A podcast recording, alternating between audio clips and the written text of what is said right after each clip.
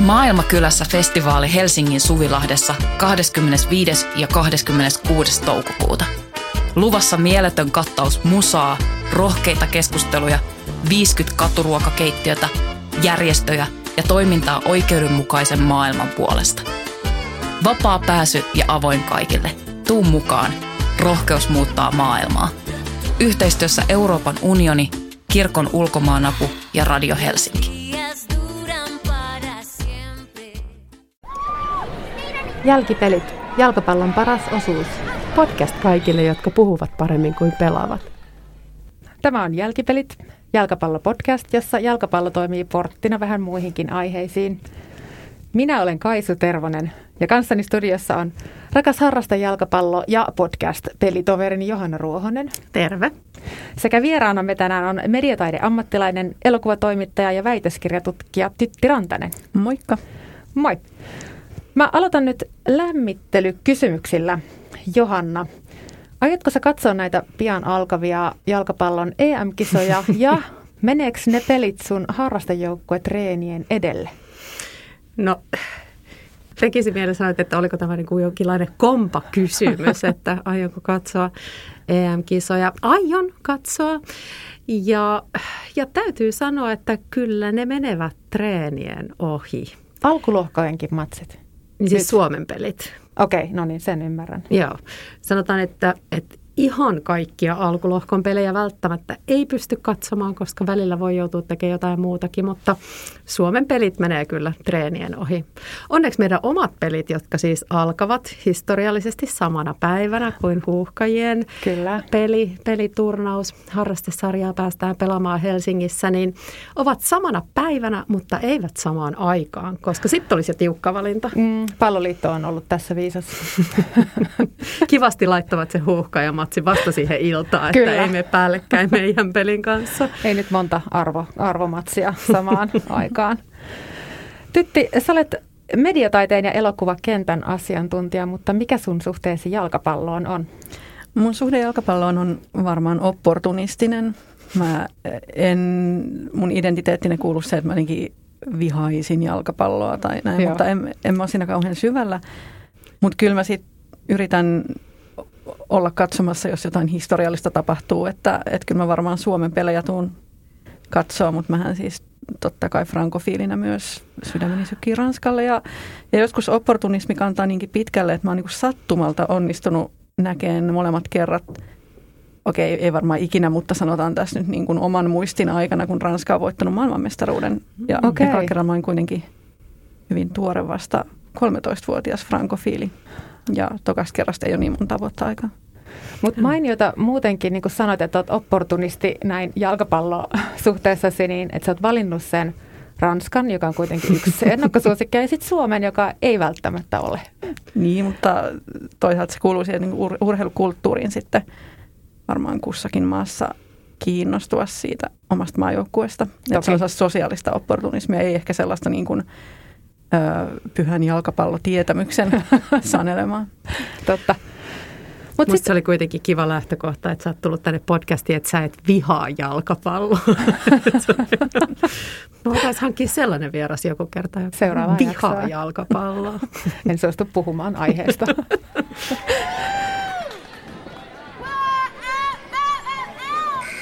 Okei, sitten menemme jakson varsinaiseen keissiin ja heti alkuun haluan tällaisen trigger warningin sanoa kaikille Suomen miesten jalkapallomaajoukkueen faneille, sillä tänään puhumme Suomi-Unkari-matsista lokakuulta 1997.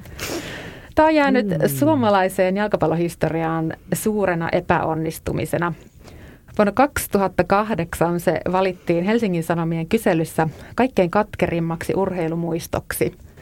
Mikä saa tämän tytin jeen kuulostamaan nyt hieman epäilyttävältä. Kiinnostavaa. Musta on myös hauskaa, että se tosiaan tässä kyselyssä siis ohitti Lahden doping skandaalin ja kaikki ne lätkätappiot Ruotsille viime minuuteilla. Että tämä on todella traumaattinen matsi. Mutta Tytti, sulla selvästi on jotain tuntumaa tähän peliin. Onko sulla käsitys tästä pelin kulusta tai merkityksestä? Mä törmäsin tähän ekaa kertaa kun mä erään työnhakupettymyksen jälkeen lohduttaudun katsomalla Urheilu-Suomen häviöt ja tappiot -jakson viskilasi kourassa ja kylpytakki päällä, ja kyllä se niin kuin, siinä oli muitakin, mut kyllä tämä niin kuin nousi sellaiseksi kantavaksi kertomukseksi, ja nyt kun mä katsoin tänään kaksikin eri pätkää, mä katsoin urheiluruudun reportaasin siltä illalta ja sitten sen niin kuin Mertarannan selostuksen. Kyllä. Niin, mua alkoi kyllä kotonakin itkettään ihan oikeasti. Mä tunnistan tämän, joo. Kyllä se on jotenkin siellä niin kuin syvälle sydämeen sattuu, ja no paitsi se tilanne, josta varmaan niin kuin kertaat lisää, joo, mutta sitten just nämä, niin kuin, no tietenkin Mertarannan tämä ai hirveältä näyttää, mutta sitten vielä niin kuin koruttomammin molemmissa pätkissä huokaistaan, että miksi meille aina käy näin. Siinäpä monen laulun aihe. Kyllä. Johanna, mikä sun kosketus tähän otteluun on? Onko sellaista? En ole nähnyt peliä. En ole silloin vielä aktiivisesti seurannut, kun niin kuin ehkä just tälleen EM-tasolla. Että en vielä karsintaotteluita, mutta niin kuin tunnistan sen tällaisena niin kuin historiallisena knoppitietona. Mutta en ole käännellyt veistä avohaavoissa katsomalla sen videotallenteita. Nyt heti kyllä rupesi tekemään mieli. Suosittelen. Joo, se selostus eritoten on kyllä hieno. Ai, hirveältä näyttää. Mutta myös se urheiluruudun pätkäsi, koska siinä niinku käydään se koko ottelun niinku kulku, ja siinä on jotain taas niinku pahaa enteistä, että vielä tässä vaiheessa näytti hyvältä. Kyllä, joo.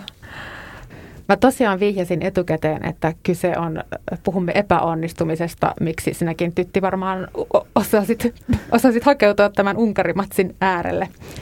Itsekin mä olin hämärästi tietoinen tästä matsista etukäteen, vaikka en sitä silloin kyllä muista katsoneeni, mutta muistan kyllä kuulleeni tarinoita ihmisistä, jotka itkee stadionin ulkopuolella, ja tavaroista, joita turhautuneet katsojat heittelee siihen juoksuradalle stadionilla.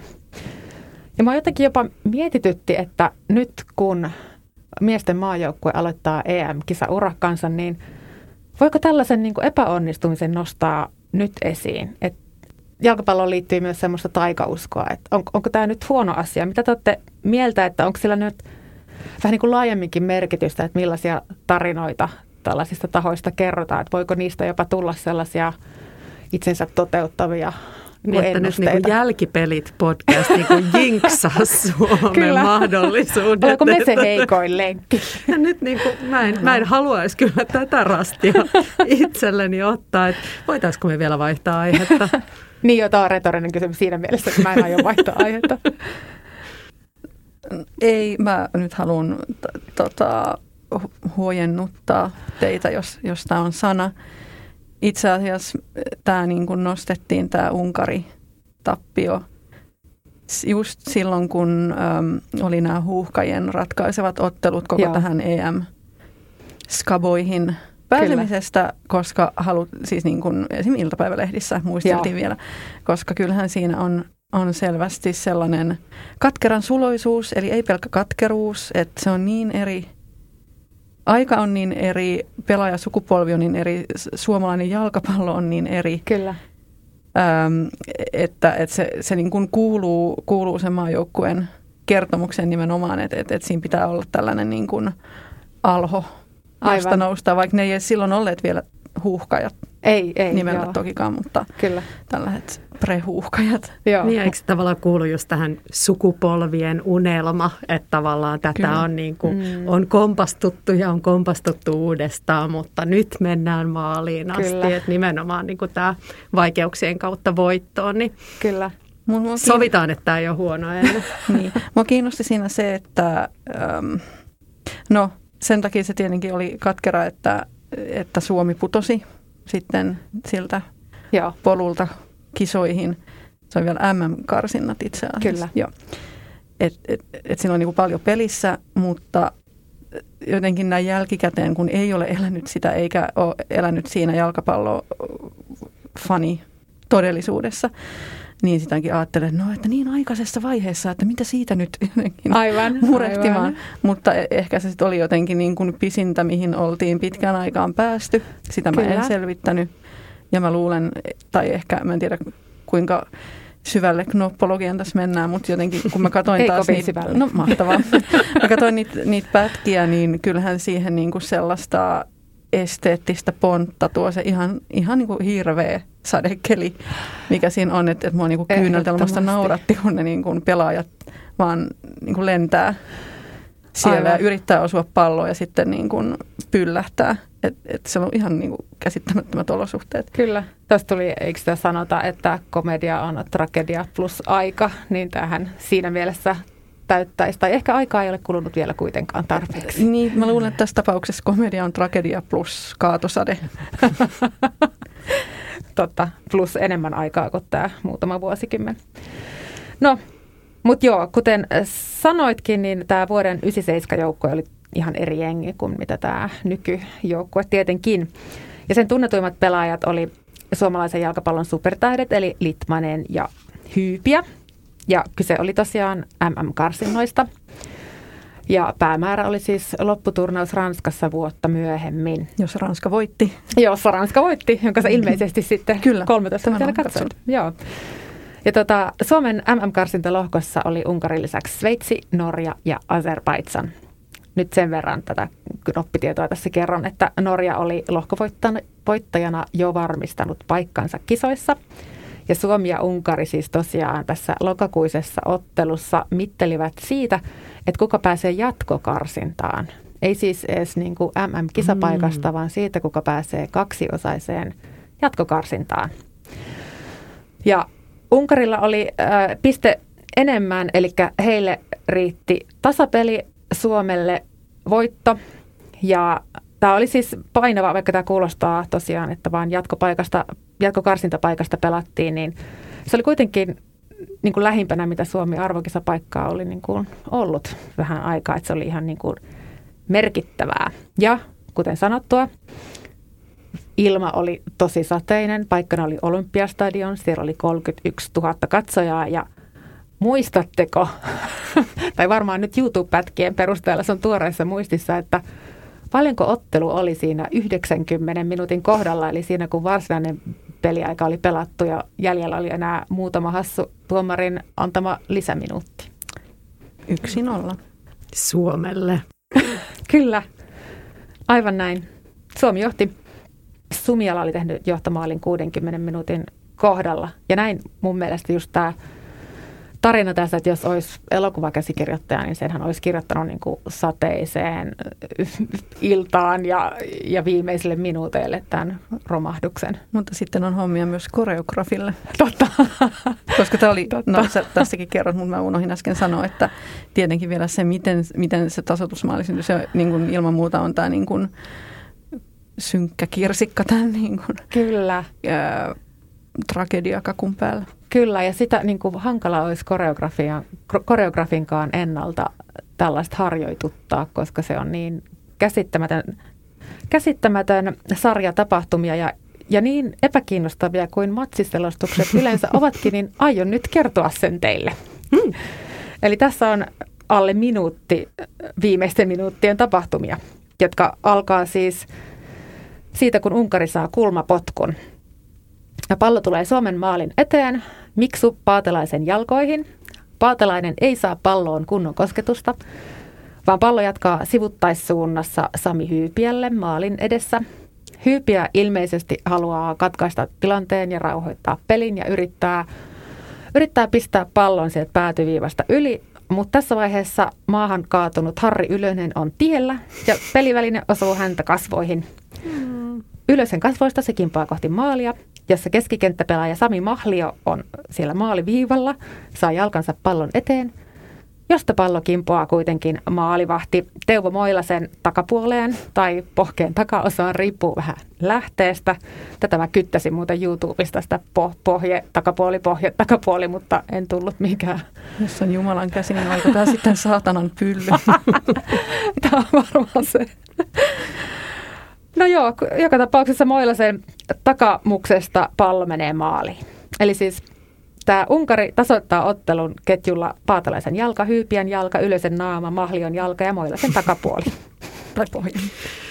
Tai pohja, mutta se takapuoli on jotenkin parempi. Poettinen. Kyllä, kyllä. Ja siis jälkiviisasteleva kysymys, johon te vähän jo tuossa viittasittekin, että eikö nyt tämä EM-kisapaikka, niin sehän niin kuin raamittaa tämän epäonnistumisen täydellisesti. Että nyt tämä epäonnistuminen on osa kokonaistarinaa, nyt sille on niin kuin paikka. Mm. Vai oliko tämä turha ennen tätä? Opittiinko tästä epäonnistumisesta mitään? Onko se vasta nyt niin kuin, sillä on joku asema? Mä en usko, että se on ollut missään vaiheessa turha edes siinä niin kuin synkimmällä hetkellä, koska siihen on ladattu niin hirveästi merkityksiä jo ihan heti. Mutta et nyt se vaan sitten just, niin kuin sanoit, saa uuden paikan. Mä en tiedä, mitä niin kuin kertomuspsykologista tai kertomuseettistä hyötyä sellaisessa niin kuin epäonnistumisessa piehtaroimisessa on, mutta kyllähän se niin kuin kuuluu jotenkin vahvasti sen kansalliseen kertomukseen, että niin kuin Lordia ennen tietenkin Euroviisu, kyllä, menestys tai menestymättömyys, kyllä. Ja näin. Että kyllä sitä jotenkin sillä vaalitaan rakkaudella. Joo. Vaalitaanko sitä jopa Suomessa jotenkin erityisellä rakkaudella?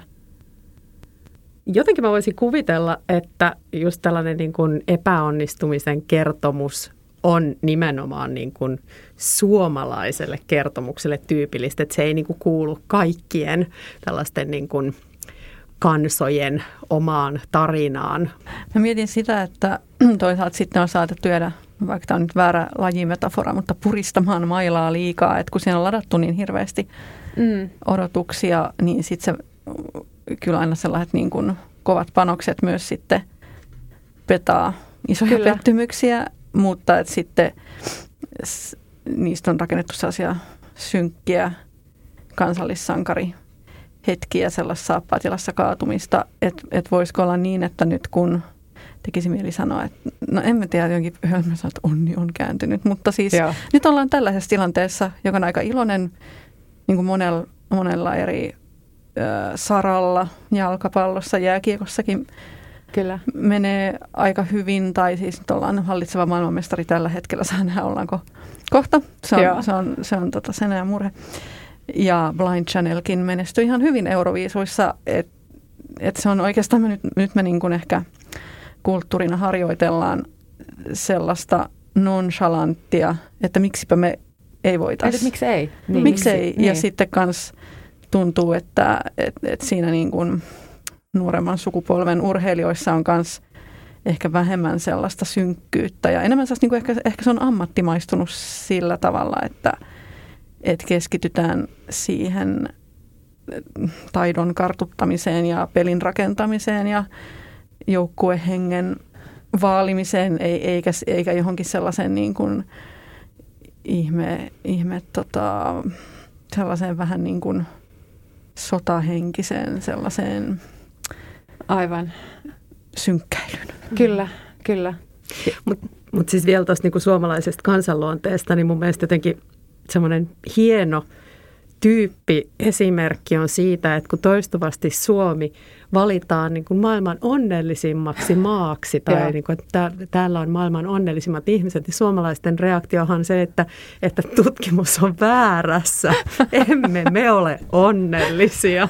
Että se jotenkin niinku kertoo siitä synkkyyden diskurssista, joka täällä vallitsee. Älkää tulko meille kertomaan tuollaisia. Mutta nyt jos mä sillä herkistyisin ja lakkaisin varomasta kertomusta, niin jotenkin tekee mieli, jotenkin alkaa runoilla sellaista, että niin kun tällaiset kesän valkeat yöt tulevat pitkän kahmuksen jälkeen, niin onhan niissä ollut ihan mieletön vähän hurmos ja lataus, kun on tullut menestyksiä. Että kyllä mäkin niin kun, mä katoin sen Huuhkajien ratkaisevan pelin syksyllä 2019, alkaa kysyä ketä vastaan.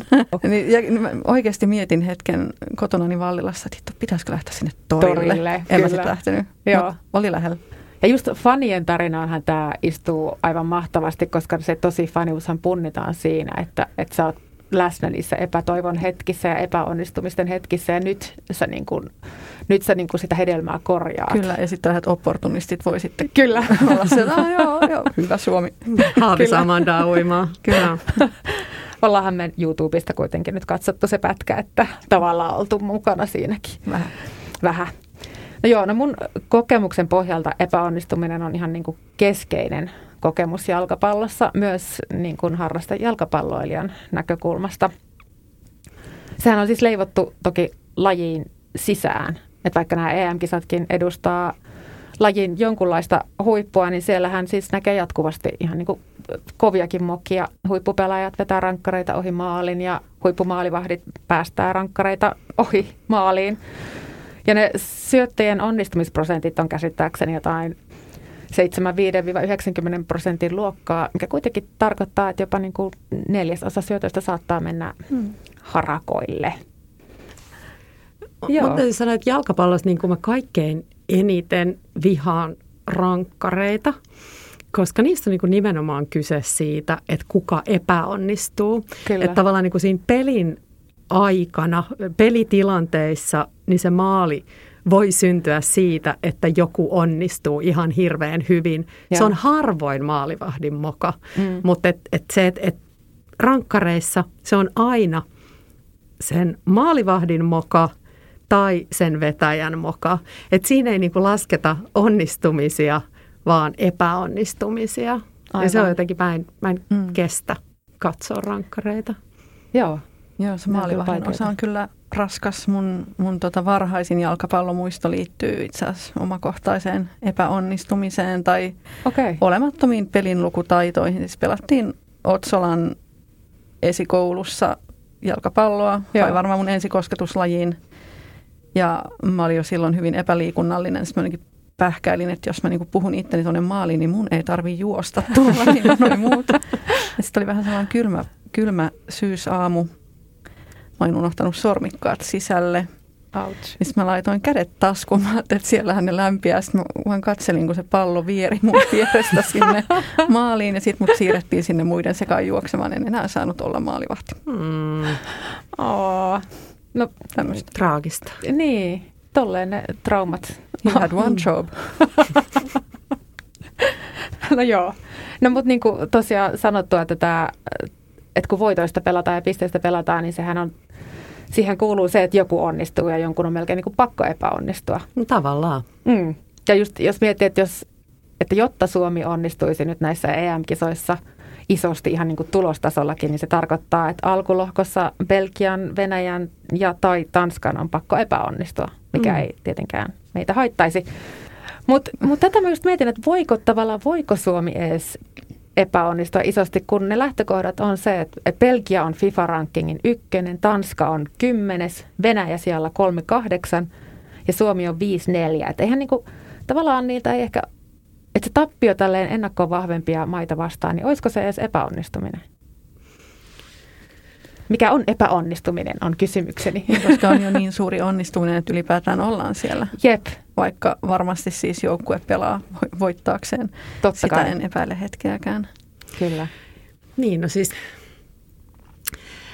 tavallaan toi, että miten tätä nyt niin kuin ennen kisoja asettelisi sanoja, ettei jotenkin niin kuin laittaisi rimaa liian matalalle. Kyllä. Mutta tavallaan niin kuin toi diskurssi siitä, että on jo niin kuin menestytty pääsemällä sinne asti, niin eihän se nyt tässä kohtaa riitä. No, ei tietenkään. Kyllä nyt niin kuin välieriin saakka mennään vähintään.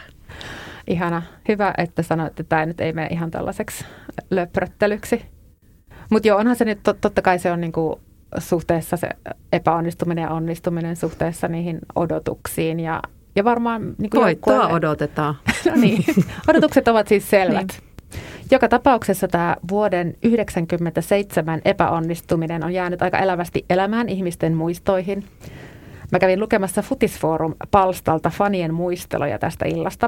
Ja nämä muistelut on kirjoitettu sinne palstalle vuonna 2006, eli tässä vaiheessa siitä kirvelevästä matsista on jo niin kuin lähes vuosikymmen. Mutta muistelut ovat seuraavanlaisia. Tässä on nyt nimimerkki Keketsu. Olin tuolloin 15V, suutuin naapurin 12V pojalle, kun se sanoi kadulla vastaan tullessa. Ei mua oikeastaan haittaa, Unkari oli parempi. Heitin sen pyörän vesiojaan. Moi ei. Sitten nimimerkki Shanklymania. Muistan erittäin elävästi tuon illan.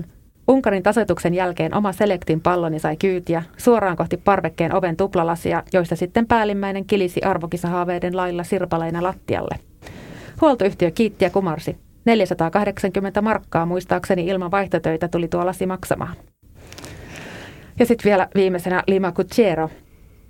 Perkele, kun tästäkin asiasta pitää aukaista topikkia. Uudelleen ja uudelleen suljetut haavat aukeavat jälleen kerran. Anteeksi.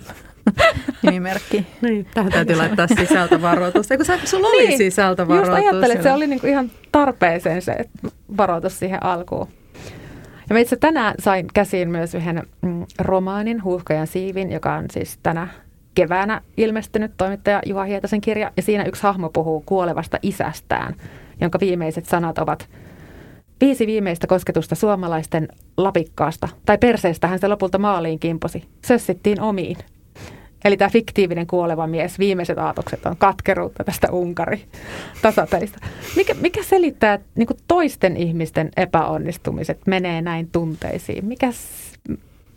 Tytti, jos sä näet jonkun sun lempielokuvaohjaajan teokseen ja pidät sitä epäonnistuneena, niin tuleeko sulla niin kuin raivon ja pettymyksen kyyneleet silmiin? No sit saattaa tulla joku sellainen mulle tulisi varmaan sellainen kiusaantuneisuus ja sitten siis jos se olisi vaikka jotenkin oikeasti törkeän huono tai jotenkin tosi kyseenalainen, niin sitten se varmaan asettaisi kyseenalaiseen valoon myös ne aiemmat teokset, mitä mä oon fiilistellyt, mut mun mielestä ei voi ihan sillä verrata, että kun urheilu ja maajoukkue, että siihen liittyy kuitenkin sellainen niin kuin nationalismi. Kyllä.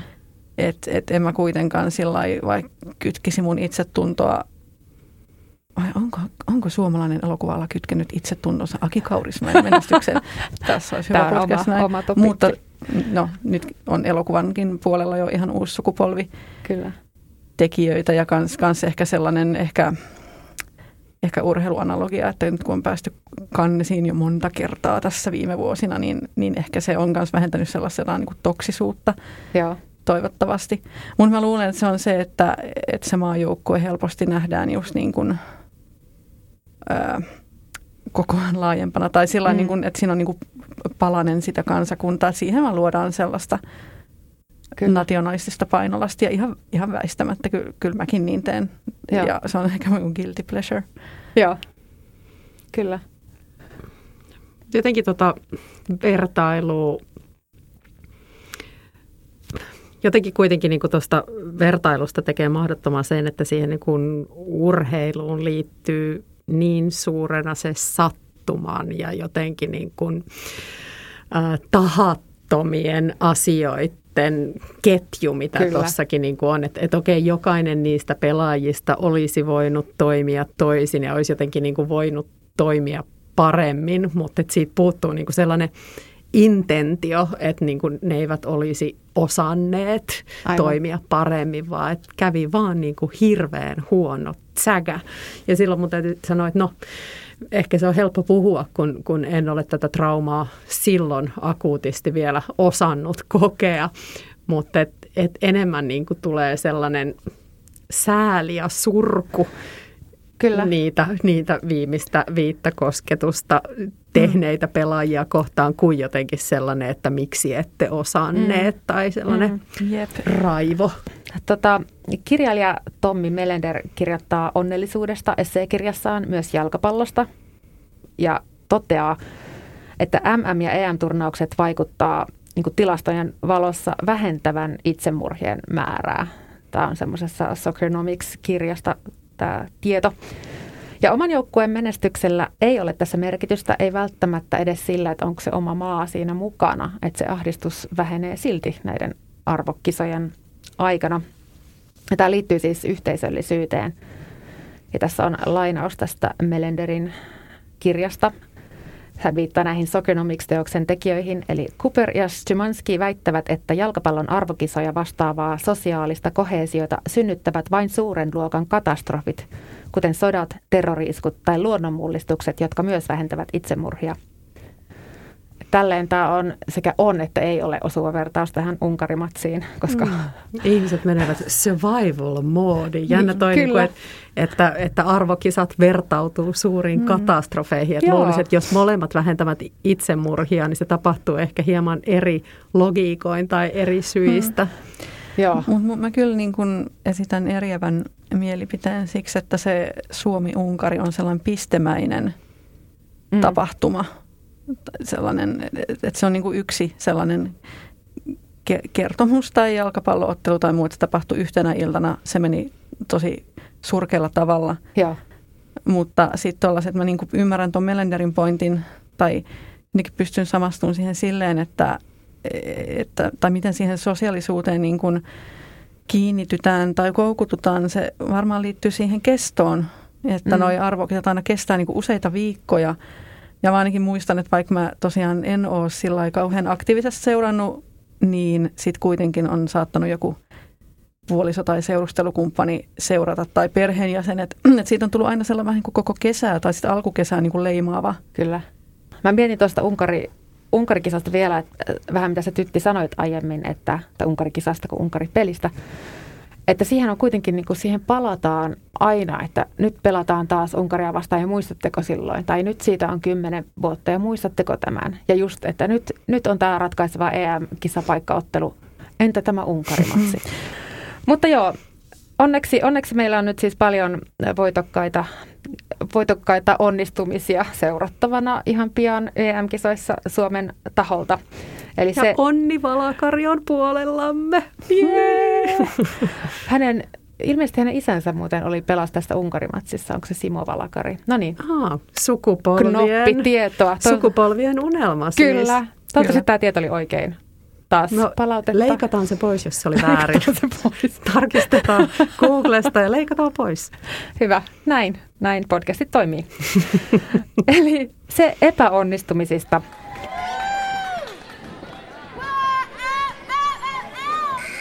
Mennään siis podcastin viimeiseen osioon, joka on yleisökysymys. Yeah. Ja sekin liittyy näihin kisoihin. Miten väistää jalkapallokeskustelut EM-kisojen aikaan?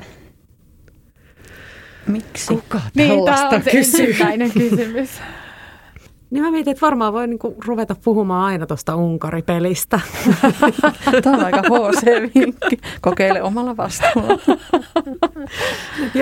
Jokaisen Suomen pelin jälkeen voi aina alkaa puhumaan. Entäs se Unkari-peli silloin? Mutta tämähän tietysti niin kun ei ohita jalkapallokeskusteluita. Se vaan ohittaa sen, että ei puhuta tämän kesän kisoista. Mä itse ajattelen, että miten nyt yleensäkään väistää epämiellyttävät keskustelut. Esittää niin. Kuollutta. Esittää kuollutta. Ei, mä sain paremman ajatuksen. Voi mennä elokuviin, koska elokuvateatterit toivottavasti tässä nyt aukeaa kesäkuussa. Siellä ei kukaan tule kysymään jalkapallosta keskimäärin 90 minuuttia. Se on aika hyvä väistöliike. Se on kyllä todella hyvä. Jos joku avaakaan suunsa, niin siellä toivottavasti joku shushuttaa ja saatan olla minä. Joo. Heti kun joku rupeaa puhumaan jalkapallosta, niin sori mä lähden leffaan. Oikein hyvä. Tätä suosittelen lämpimästi. Eli esitä kuollutta, häivy leffaan, puhu Unkarimatsista on ainakin nämä. Joo, puhu Unkaria. Puhu Unkaria on tietenkin yksi hyvä. Eli nyt ehtii ottaa sen haltuun, tässä on hetki aikaa kisoihin. Niin.